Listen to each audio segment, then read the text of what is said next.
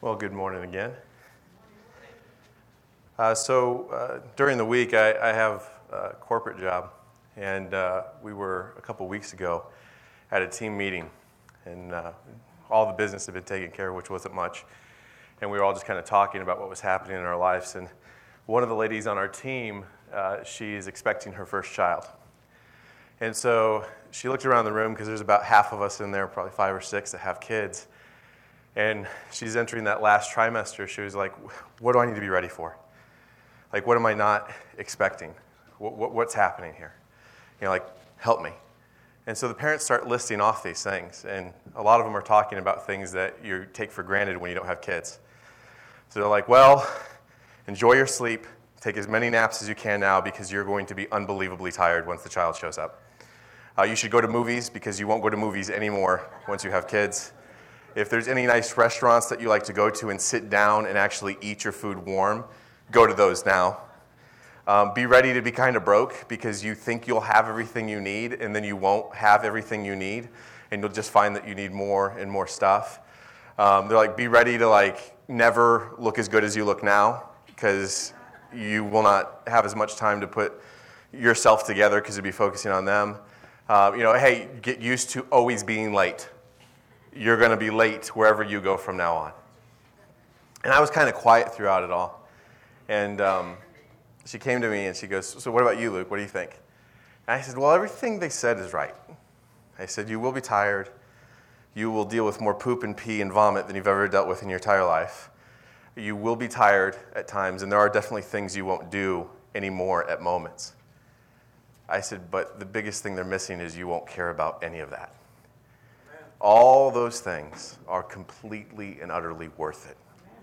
You'll be up at 3 a.m., tired, and holding this baby that's crying and going, This is awesome. This is amazing. And I said, So, yes, your life will change, and there's a ton of sacrifice that you will make, but you're going to love it. It's absolutely amazing. And I said, We tend to focus on all the bad parts but there's so much good that comes with it that you can't even imagine. And so today, what I, I want to talk to you guys about is as we get in the right mindset to talk about child dedication, is I want to talk about just one aspect of parenting that God's Word opens our minds to. And it's about the proper way we view our children in our lives. And so, well, there's a million things that we could talk about when it comes to parenting, and God's Word is full of wisdom on this topic. I think there's one key foundational point that sets us up the best to be good parents in our lives. So if you have your Bibles, go ahead and open with me to uh, 1 Samuel chapter 1. We're going to be looking at verses 9 through 19. In 1 Samuel chapter 1, we're in the Old Testament and we are in the nation of Israel. And so this is God's people, led by God. And in this time, what you have is you have these priests that God uses as messengers to the people. So God speaks to them and they deliver a message to the people. But it is God who is truly leading the people, there is no king. And in this story that we're going to talk about, we're going to see two different parents with two different perspectives on their children's life. And I want us to look at both those perspectives and realize which one God is pointing to us as being wise. And so in 1 Samuel chapter 1 verse 9, we are introduced to Hannah.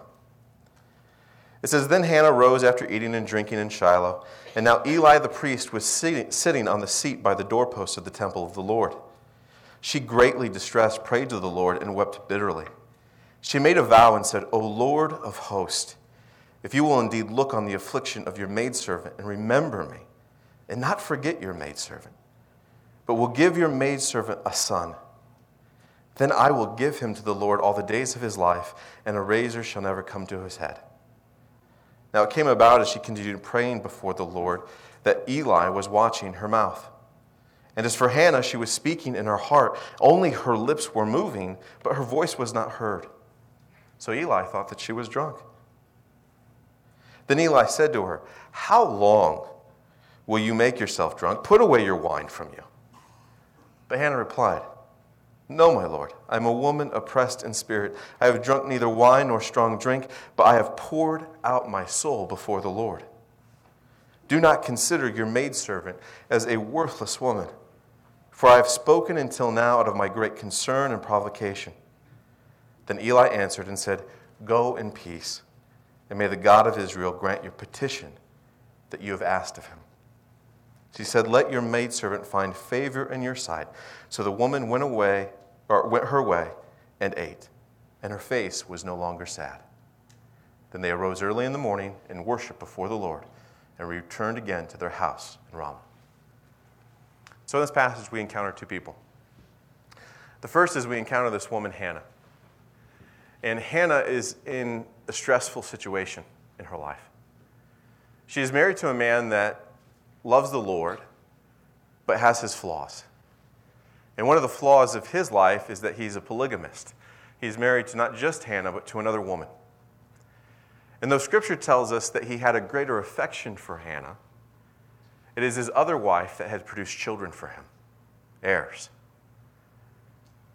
And in all cultures, but especially in the Old Testament cultures, uh, creating children and having an heir was a huge thing to a family. It's what allowed the legacy to move forward. It's what allowed the wealth to move forward. It's what allowed all the possessions and that legacy of that family to move along. And not only is there this stress that you have a household where there's two wives and one has produced children and one hasn't, but the wife that's produced children uses this to ridicule and to mock and to hate upon Hannah. And so this becomes an unbelievable stress to her that she hasn't been able to have a child. And she wants this child not just to produce an heir for her, her husband, but also because she realizes that children are the sign of God's greatest blessing. And she wants to experience that. And so, what we see here is we see her going to the mountaintop, just as good Israelites did, and we see her worshiping. And in that worship, she is praying with a great passion and intensity that God will remember her and give her a child. It's here that we encounter a second person. It's here that we encounter Eli. Now, Eli lives in a very different world than Hannah. Eli is the priest of Israel. He directly communicates with God. He hears his voice. He is in a position of power and authority. He is well respected. And he has children. And Eli sees her and he sees this intensity of prayer. And it tells you a little bit about his character that when he sees her praying like this, he doesn't read it as something good. He assumes she must be drunk. That kind of intensity that she has, he's not used to seeing that on a regular basis. And so Eli talks to her and he tells her to not be stressed and he tells her that he wishes God will be with her. And it's in this two moment as they this moment where these two meet that you actually encounter as you look at the wider context of scripture two very different personalities who had two very different approaches to parenting. Eli on the surface looks like a good man. If you look at his story throughout scripture, you see him desiring good for the people of Israel. You see him praying and working towards their good and to their blessing and, and to seeing the nation prosper. You see him verbally and outwardly try to honor God, try to point people to the Lord.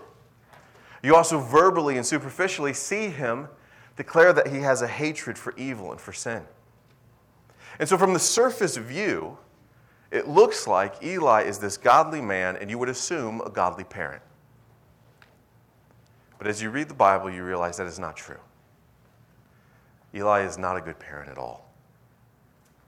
And as you go throughout Scripture, you read about what his children do. And it's not that he just raises okay children. No, he raises children that actually embrace evil. And I would argue evil of the absolute worst kind. If you have your Bibles, go ahead and flip to Samuel chapter or 1 Samuel chapter 2. And as you're going there, let me kind of give you context of this, this culture that Samuel and his family lives in. In Judges 21 25, it says it about this time. It says, In those days there was no king in Israel, everyone did what was right in his own eyes. And so, this environment that Eli is raising his children in is a unique one because what's happened to the culture of that day is the people no longer believe in absolute truth.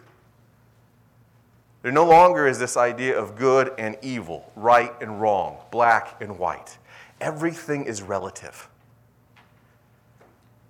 No one authority declares for these people what is right or wrong in their eyes. Each of them determines for themselves what they think is good. Now, as you look at that, I think most of you would acknowledge that sounds very similar to the environment you currently live in. We live in a society that no longer believes in good and evil, right and wrong. In fact, nowadays, we live in a society where things that for centuries nobody has ever debated, that you believed were unbelievably easy to tell, we now go, nope, can't decide that. Can't look at a person and know if they're male or female. Nope, that's not determined by your body. That's something that I can decide. Even in legal systems that we look at in our politics, we have people who no longer base things on facts, no longer base what we do on law. We've become a society that goes, I will do what I feel is right, and who are you to tell me I'm wrong? There no longer is a standard of truth. And so, brothers and sisters, what we do need to acknowledge about this environment that Eli's in, and this environment that you and I are in, is that when the culture around you will not lead your children to truth, you have to be more intentional. You have to be steadfast. You have to hold your ground and intentionally and purposely, each and every day, lead them to the right place. Because if you're expecting the culture around you to do so, it will not. It will not teach them these things what we will see with Eli is well, he personally, and superficially, I would argue, seemed to adhere to the right values. When it came to be a parent and instilling those values in his children, he was lazy. And instead of him fighting the culture around him, instead of him teaching them to stand against the evil, he allowed the children to go their own way. And we will see here in chapter 2 that leads to devastating results. In chapter 2, verse 12 through 17, it tells us about just some of the sins of Eli's children. It says, Now the sons of Eli were worthless men. Don't you love how God just doesn't gloss over the fact at all? I mean, I don't know about you, but can you imagine being in the Bible and then the sentence about you is they were worthless? Now the sons of Eli were worthless men. They did not know the Lord. And the custom of the priests with the people when any man was offering a sacrifice, the priest's servants would come while the meat was boiling with a three pronged fork in his hand. Then he would thrust it into the pan or kettle or cauldron or pot, and all that the fork brought up for the priest he would take for himself. Thus they did in Shiloh to all the Israelites who came there. And also, before they burned the fat, the priest's servants would come and say to the man who was sacrificing, Give the priest meat for roasting, as he will not take boiled meat from you, only raw. If the man said to him, This must surely burn the fat first, and then take as much as you desire, then they would say to them, No, but you shall give it to me now, and if not, I will take it by force. Thus the sin of the young man was very great before the Lord, for the men despised the offering of the Lord. So let me give you context of what's happening here. God is a God of order, God is a uh, God of structure. In the Old Testament Israel, the temple system was very detailed in what God was asking his people to do. And so when you gave offerings, you didn't just show up with an animal and throw it on the altar. There was a process, there was a way you did that. And it was to be done with detail and passion and intensity. Why? Because in each step of obedience, what you were showing God is God, I love you. I love you and I respect you and I honor you and I'm going to do these details right because this is important to me. And so, while it was true that priests, like Eli's son, were given portions of meat from the general population to eat, There was a way they were supposed to be prepared. Well, Eli's sons realized the way that the meat was to be prepared was making them take less. And so what they decided is forget what God says. Forget God's process and God's rules. We're going to show up and we're going to take what we want. And so, what I want you to understand about this is some of you may go, well, that's the, you know, thievery, of course, that's bad. No, this is worse. This is people using God's power, God's authority, God's position to sin. This is people taking what God has built for the purpose of holiness and righteousness and using it to elevate themselves. And that's what Eli's sons were doing. They were taking the sacrificial system, which was supposed to be something of purity and holiness and bringing people closer to God, and they were using it to make themselves rich and wealthy. But it doesn't stop there. As we move forward in chapter 2, verses 22 through 29, we see that they go to an even worse distance. It says, Now Eli was very old, and he had heard all that his sons were doing to all Israel, and how they lay with women who served at the doorway of the tent of meeting. He said to them, Why do you do such things? The evil things that I hear from all these people. No, my sons, for the report is not good which I hear that the Lord's people are circulating. And so, what I want you to see here is in addition to stealing the offering, they have turned God's temple into a brothel. Women who are coming to the temple to serve the Lord, Eli's sons are using for their own pleasure. And they're doing it at the steps of the temple for all of Israel to see. This is why the Bible says these men are worthless. These are not men who have veered into sin accidentally. These are not men with bad habits. These are men who have taken God's power and authority and are using it to participate in sin, to bring others into sin, to disgrace God, and to do it in the worst and most public way. Now, brothers and sisters, what I want you to focus on, though, for a second, is not the sons. I want you to focus on Eli. Eli confronts them. Eli says, I hear what you're doing, and it's wrong. Now, when you first hear that, you go, well, that's good, right? He's acknowledging that his children have gone the wrong way. But, brothers and sisters, the problem is that's where it stops. He just has a talk with them. That's it. And if we look at the rest of the passage, I want you to pay attention to what God says to Eli about this. In verse 25, it says, If one man sins against another, God will mediate for him. But if a man sins against the Lord, who can intercede for him? But they would not listen to the voice of their father, for the Lord desired to put them to death. Now the boy Samuel was growing in stature and in favor both with the Lord and with men. And then a man of God came to Eli and said to him, Thus says the Lord, did I not indeed reveal myself to the house of your father when they were in Egypt in bondage to Pharaoh's house? Did I not choose them from all the tribes of Israel to be my priest, to go up to my altar, to burn incense, to carry an ephod before me? And did I not give to the house of your father all the fire offerings of the sons of Israel? Why do you kick at my sacrifice and at my offering, which I have commanded in my dwelling, and honor your sons above me? and in doing this, making yourself fat with the choicest of every offering of the people of Israel. So here's what God says to Eli Eli, there's two problems with what's happening here. One is, is well, you've spoken to it, you have not addressed this. You know what I built this house for. You know what I have put you in position to do. And you understand the depths of the blessing which I laid at your feet. You do not do this out of ignorance, you do this with knowledge. And with that knowledge, you allow your children to desecrate my laws. And you do it for two reasons. You do it because you honor and love them more than you love me. And you also do it, Eli, because it has made you wealthy. See, what people miss sometimes about the wording here is the character of Eli is very often described as being heavy. Well, for a person to be heavy back then was not typically because they just had bad genes.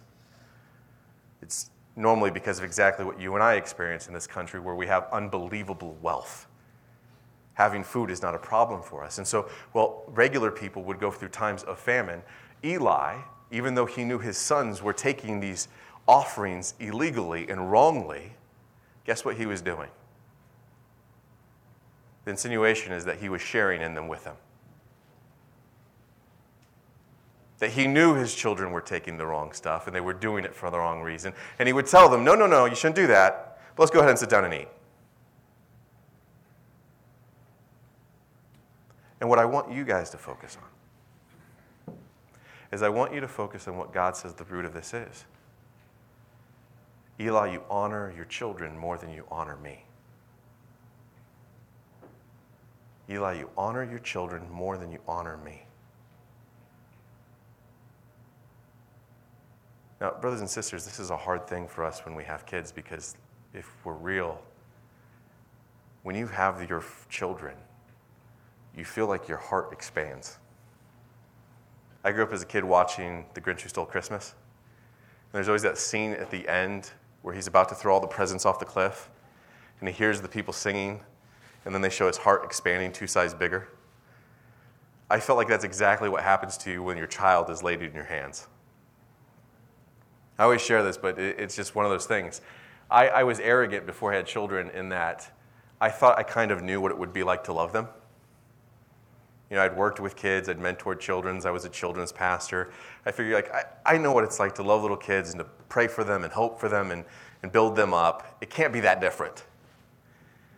And I remember my parents being like, no, it's way different. You cannot understand until you have your own. And I swear to you, that second Tyler was laid in my hands, I was like, oh, okay, I get it. I get it. This is different. This is, this is beyond words and how different this love is. Now, brothers and sisters, what God's saying to us is that love, that intensity of love you have for those precious little children, it still needs to pale in comparison to the love that you have for Him. And it's not just here that we find it. Remember, Jesus words this unbelievably well for us. And he does so in such a way that it's, it's hard to hear. Right? In the New Testament, he tells us, sorry, let me jump here. He tells us, if anyone comes to me and does not hate his own father and mother, and wife and children, and brothers and sisters, yes, and even his own life, he cannot be my disciple. Whoever does not bear his own cross and come after me cannot be my disciple. Now, is God telling you to hate your children? Absolutely not. God nowhere permits for us to hate. In fact, we've talked about this great extent over the last few weeks. One of the most beautiful things about Christianity is that we are called to love even those who are our enemies. What Jesus is saying here, though, is in comparison, in comparison, the love that you have for Him should make all other loves feel so less. And if you don't have that, then something's wrong. And see, for Eli, because he didn't have that, because he honored his children more than he honored God, because he loved his children more than he loved God, he was unwilling to discipline his children. And, brothers and sisters, if we look back at Scripture, it regularly talks to us about the need to discipline. Proverbs 13 24, it says, He who withholds the rod hates his son, but he who loves him disciplines him diligently. What was the problem with Eli? He was willing to acknowledge the actions were wrong, but when it came time to show power behind those words, would he? No. When it came time to show power behind those words, he would not do it. Look at Proverbs 19:18. Discipline your son while there is hope, and do not desire his death. What are they saying? They're saying when they're young and when you're shaping them and you're building them, that is when you can exhibit discipline in them to change their character. And let me just give you my translation of it do not desire their death. Do not raise children that you think are jerks. I know some parents who do not like their own children. Let me give you a big hint. If you don't like your kid, nobody else does. If you're looking at your kid who has your hair and your eyes and your nose and has your mannerisms, and you're like, I cannot stand this child, please get them away from me. Nobody else likes them either. And, brothers and sisters, what we've got to acknowledge is do something about that. Because it's not loving for you to watch that happen and go, well, out of my hands. Out of my hands. God's saying to us, no, you have a responsibility here. And if you really love them, discipline is part of it. Eli wasn't willing to go there. Look at Proverbs 22 15. Foolishness is bound up in the heart of a child. The rod of discipline will remove it far from them. What God's saying to you through this is your beautiful, loving children are little sinners. And trust me, like I think I have gorgeous little sinners at my house. I think they're beautiful. But they are that. They are little sinners. We all are. And if we don't work to pull that sin away from them, to pull it out of their lives, and to put them on the path for Christ, to put them on the path of righteousness, they will be pulled by this world to darkness. Now, I want to contrast this view that Eli had with Hannah's, because I think in how Hannah approaches the life of her child, there is a very beautiful lesson for you and I. A very beautiful lesson that gives us the foundation to good parenting. Hannah views her son in a different way than Eli views his. Notice when Hannah comes to the Lord before she has a child, she does not view having a child as just a biological thing. She views it as a spiritual thing. She realizes this isn't about physiology, this is about God blessing me with a child. This is about God giving me a child to care for.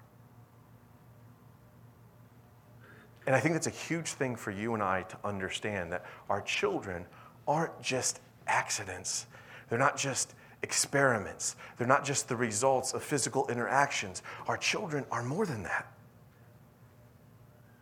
they're much more. If we look at her prayer in 1 Samuel 27 through 28, she says, For this child I prayed and the Lord has granted my petition that I made to him. Therefore, I have lent him to the Lord. As long as he lives, he is lent to the Lord. So, the promise that Hannah made before she had a child and she fulfilled after she had a child was that God, I know this son comes from you. I know he's yours. And if you will bless me with him, if you will bless me with this child, then I will dedicate his life to your service. I will take that gift you've given me and I will point him on a path to serve you, Lord. Amen. He will be yours. And it's exactly what she does. She has the child and she cares for him and raises him to the time that he is weaned, so probably around three, four years old back then. And then she takes him to the temple to be trained. And she still comes and checks on him and provides for him and brings him a cloak. But she has given her son over to the service of the Lord, acknowledging that that child that God gave her is God's child. And, brothers and sisters, to be honest with you, I think that's the biggest thing I want you to get. Those children are not yours, Amen. they're God's Amen. the children that God has given us in our lives, they are His. As Psalm 139 tells us, it is He that made them. It says, My frame was not hidden from you when I was being made in secret, intricately woven in the depths of the earth. Your eyes saw my unformed substance. In your book were written every one of them, the days that were formed for me, when as yet there had been none of them. the children that God gives us, He's the one that built them. Well, they may look like you, they may sound like you. It is God who wove their spirits together. They are handcrafted masterpieces of the Almighty. And He has given them to you to take care of. Brothers and sisters, I think this is one of the most important things for us to understand, not just about our children, but our own lives. It's weird to me, but I find it to be truthful that when we have something that we believe is our own, we're actually okay with mistreating it. The, the, the, the example I always give is, is, is my cars. The first car I ever drove was not mine, it was my parents' and is by far the vehicle that I have treated the best in my entire life. I washed that car at least every other week. I didn't let there be trash in it. I made sure the gas tank was full. I made sure that there would never be anything in it that if they would see that, they would feel like I wasn't respecting the gift or respecting them. I knew it wasn't mine and I needed to show respect in the way I treated it. I wish I could say that about my current vehicle. I don't remember the last time I washed my car. And I'm ashamed to say that if there was a zombie apocalypse, you could probably live for two months off the raisins and goldfish that are in the back seat of my vehicle. if you would compare my first car to this one, you would go, the same person cannot own these two things. But it does. And the reason is because with my car, I don't feel like I'm sending a message to anybody but myself. I bought it, it's mine. I own it. Doesn't hurt anybody how I treat it. The other one, though, that wasn't mine. I was responsible to somebody with how I treated it. And the care that I showed for it communicated a message to them. And so, brothers and sisters, what I want you to realize today is that those children you have aren't yours. They're God's and they're being lent to you by Him. He loves them more than you do. He has shaped them more than you ever will. And He has given them into your possession to take care of them. Now, the beauty of that is that is the coolest and the most amazing and most fulfilling job you could ever imagine. That God would take the most precious thing He has and come to us and go, Here, I want you to take care of it for me. What an honor. What a gift. What an unbelievable joy to have that. And what you love about children and what you should love about your own children is do you know what they really are? They're reflections of God. Right? Whenever we run into people that we love in this world, people that make us laugh, people that are unbelievably funny or logical or smart, whenever you see qualities of people that you just love, that's not them. It's a reflection of the Father. It's a reflection of the one who wove them together in the womb.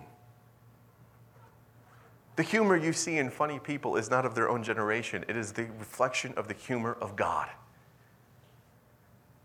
The brilliance that you see in people's minds is not their own brilliance, it's the brilliance that reflects poorly, may I say, our God. And those beautiful little kids that you get, all the things that you love about them, all the things that bring you joy, all the things that make you excited, the reflections of your God. And you have a responsibility to help them go on the right path, Amen. to go the right way. Well, most of us will probably, and I, I, would not recommend this, show up with your children and come bring them to me and say, They're yours now. I'm dedicating to the service of the Lord each and every one of us spiritually should understand that's exactly what we do with our kids. We are called to acknowledge that their lives have been given to them by God and for the purpose of the kingdom and for the service of the Lord. And our duty is to put them on that path. Our duty is to love them and to guide them that way. And I also want to challenge you with one last thing. Some of you may sit there and go, Well, I don't have kids, so this doesn't impact me.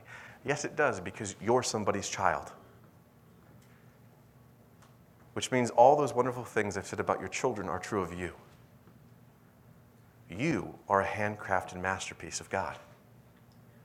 You were not created for your own purposes. You were not created for your own life. You are responsible for the way that you live to Him. Amen. You are responsible with the talents and the gifts and the abilities that He has given you to reflect Him. That's such a cool thing when that happens in life. I have the unique opportunity to work at a company that my father used to work for. And so I also have the unique opportunity to present to people publicly that he has presented to. And whenever that happens, this weird thing occurs where, like, I'll be presenting and talking, and I'll see some people in the crowd giving me weird looks. Now, granted, people give me weird looks all the time, but I can see they're kind of like trying to process something. And normally, after I'm done, someone will come up to me and they'll go, It was freaking me out the whole time you were talking. And I'm like, What? What was what had you? And they're like, The whole time you were talking, I was like, I know this guy, but I know I've never met him before. And I couldn't, I couldn't understand why. And then I looked at your last name and I realized, I know your dad. And they're like, the whole time you were presenting, I was like, that looks like Jim. Because the way you talk and the hand motions you have and the way you use the floor, that's not like you, that's like him. And so it was blowing my mind because the whole time I was like, I've seen this before, but not from this person. How is this possible? And it's because in those moments, what they're seeing is the reflection. They're seeing me reflect my Father. Well, there's this beautiful thing that we read about in Scripture where a couple of the disciples are pulled before the court and pressure is applied to them, and they're put into a position where they're supposed to be afraid and terrified, and instead they respond with unbelievable power, with boldness, with courage, and with love. And the Sanhedrin looks at these men after they do that and they go, You've been with Jesus, haven't you? The only place that we've ever seen that kind of power, that kind of boldness, that kind of courage is with Jesus Christ. So you clearly must belong to Him. As parents, that should be the desire of our hearts. It's not just that our children reflect us, but more importantly, they reflect their true Father, God. How blessed would we be one day to have our children living lives that when people around them look at them, they go, you know, when you do that, it kind of reminds me of Christ. The way you love reminds me of Father God the courage that you show that looks like Jesus. Brothers and sisters, don't be fooled by what the world tells you. Your children are not yours, they're God's. And your life is not your own, it is His. Amen. And when we live that way, we will experience more blessing, more power, and more love than we could ever dream of. Don't go down the path of Eli, letting the world pull your children away. Go down the path of Hannah that acknowledges they are directly from God, and you will do your very best to help them serve the kingdom. Let's pray. Heavenly Father, we thank you so much, Lord, for our lives. That, Lord, you've given us another day Another day to know you, Lord. Another day to walk in your steps. Another day to serve you, God. Father, for those of us that are parents, we thank you for the gift of the children that you have put into our hands and into our lives. We are thankful that you have trusted us with such a responsibility and at the same time given us so much joy, so much happiness, so much love. Father, we come before you today. And while we know that we can't be perfect, we pray, Father, that in the way that we live and in the way that we raise our children, that we will show you that we love you, that we honor you, and that we serve you. Father, thank you. Thank you for your Son. Thank you for your power. Thank you for your love. And thank you for the discipline that you've put into our lives. In the wonderful name of Jesus, we pray. Amen. I'm going to ask uh, Brother Joe to come up with me, uh, Brother James to be in the back with Brother Matt, and uh, we're just going to do time of prayer. If there is anything on your hearts that you want to know that somebody else is praying for, feel free to come see any of these men and pray with them. And as always, if you don't feel comfortable doing that now, please seek us out anytime after. We are always here to talk with you. We are always here to pray with you. We're always here to help you along this journey. Parents, if you have children who are being dedicated at the end of service today, I would ask you at this time to go ahead and grab them from Children's Church if they're back there. Same with their siblings. And after this time of prayer, I'm going to ask all the families to come forward for the child dedication. Let's all stand.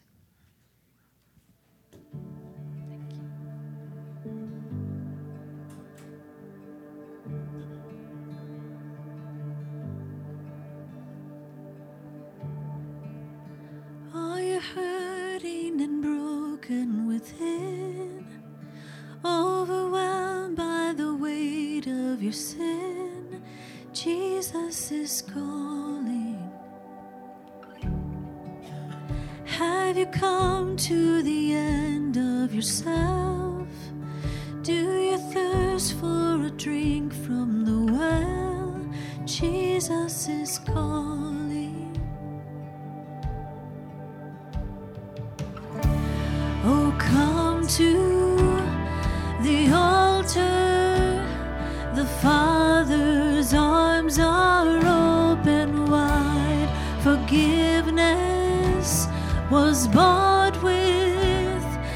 Precious blood of Jesus Christ.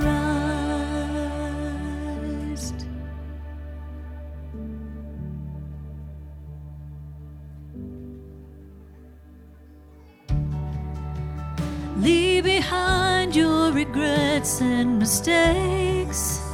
Come today, there's no reason to wait. Jesus is calling. Bring your sorrows and trade them for joy. From the ashes, a new life is born. Jesus is calling. Oh, come to the altar. The Father's arms are open wide. Forgiveness was with the precious blood of Jesus Christ. Oh, come to the altar. The Father's arms are open wide. Forgiveness was bought with the precious blood of Jesus Christ.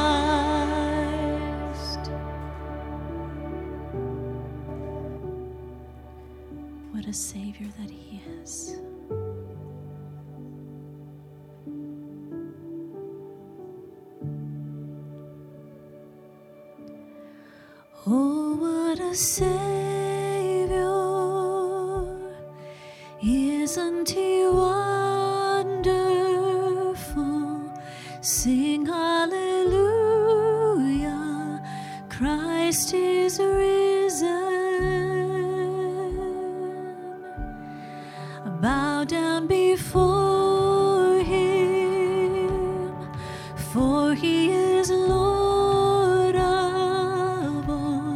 Sing hallelujah, Christ is risen. Oh, what a Savior!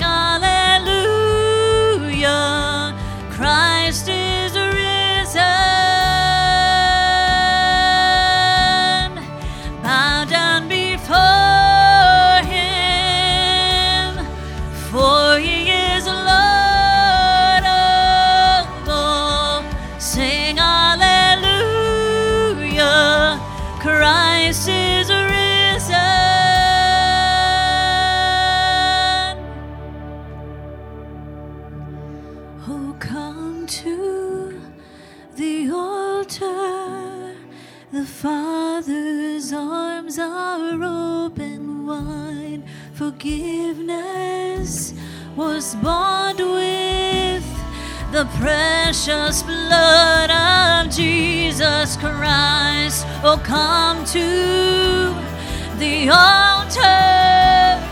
The Father's arms are open wide. Forgiveness was bought with the precious blood of Jesus Christ.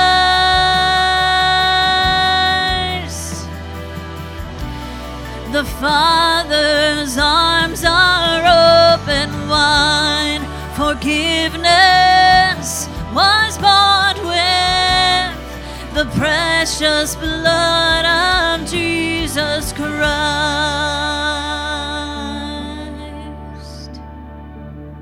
Thank you, Jesus. If you all wouldn't mind being seated, we got a few families coming forward cross as you wait for the after the song's over. Tell the world of the treasure you found. I did that on purpose for dramatic effect. You know, I'm speaking and the music is playing. It's beautiful, right? uh, we have a few families coming up today uh, for child dedication, which I think more appropriately is actually parent dedication. Uh, we have Dan and Margaret with their son Damien, and also the two brothers Ethan and Derek, if you guys want to come up. We have Matt and Sabrina with Gabriella and her two brothers Adam and Luke. We have Ian and Deidre with their daughter Athena. And then we have the Grodulus family. We have Nicole, myself, our little baby girl Elle, and her brothers and Jake and Ty. Also, at this time, any of the extended family that is here grandparents, aunts, uncles Uh, we ask you to go ahead and come forward as well.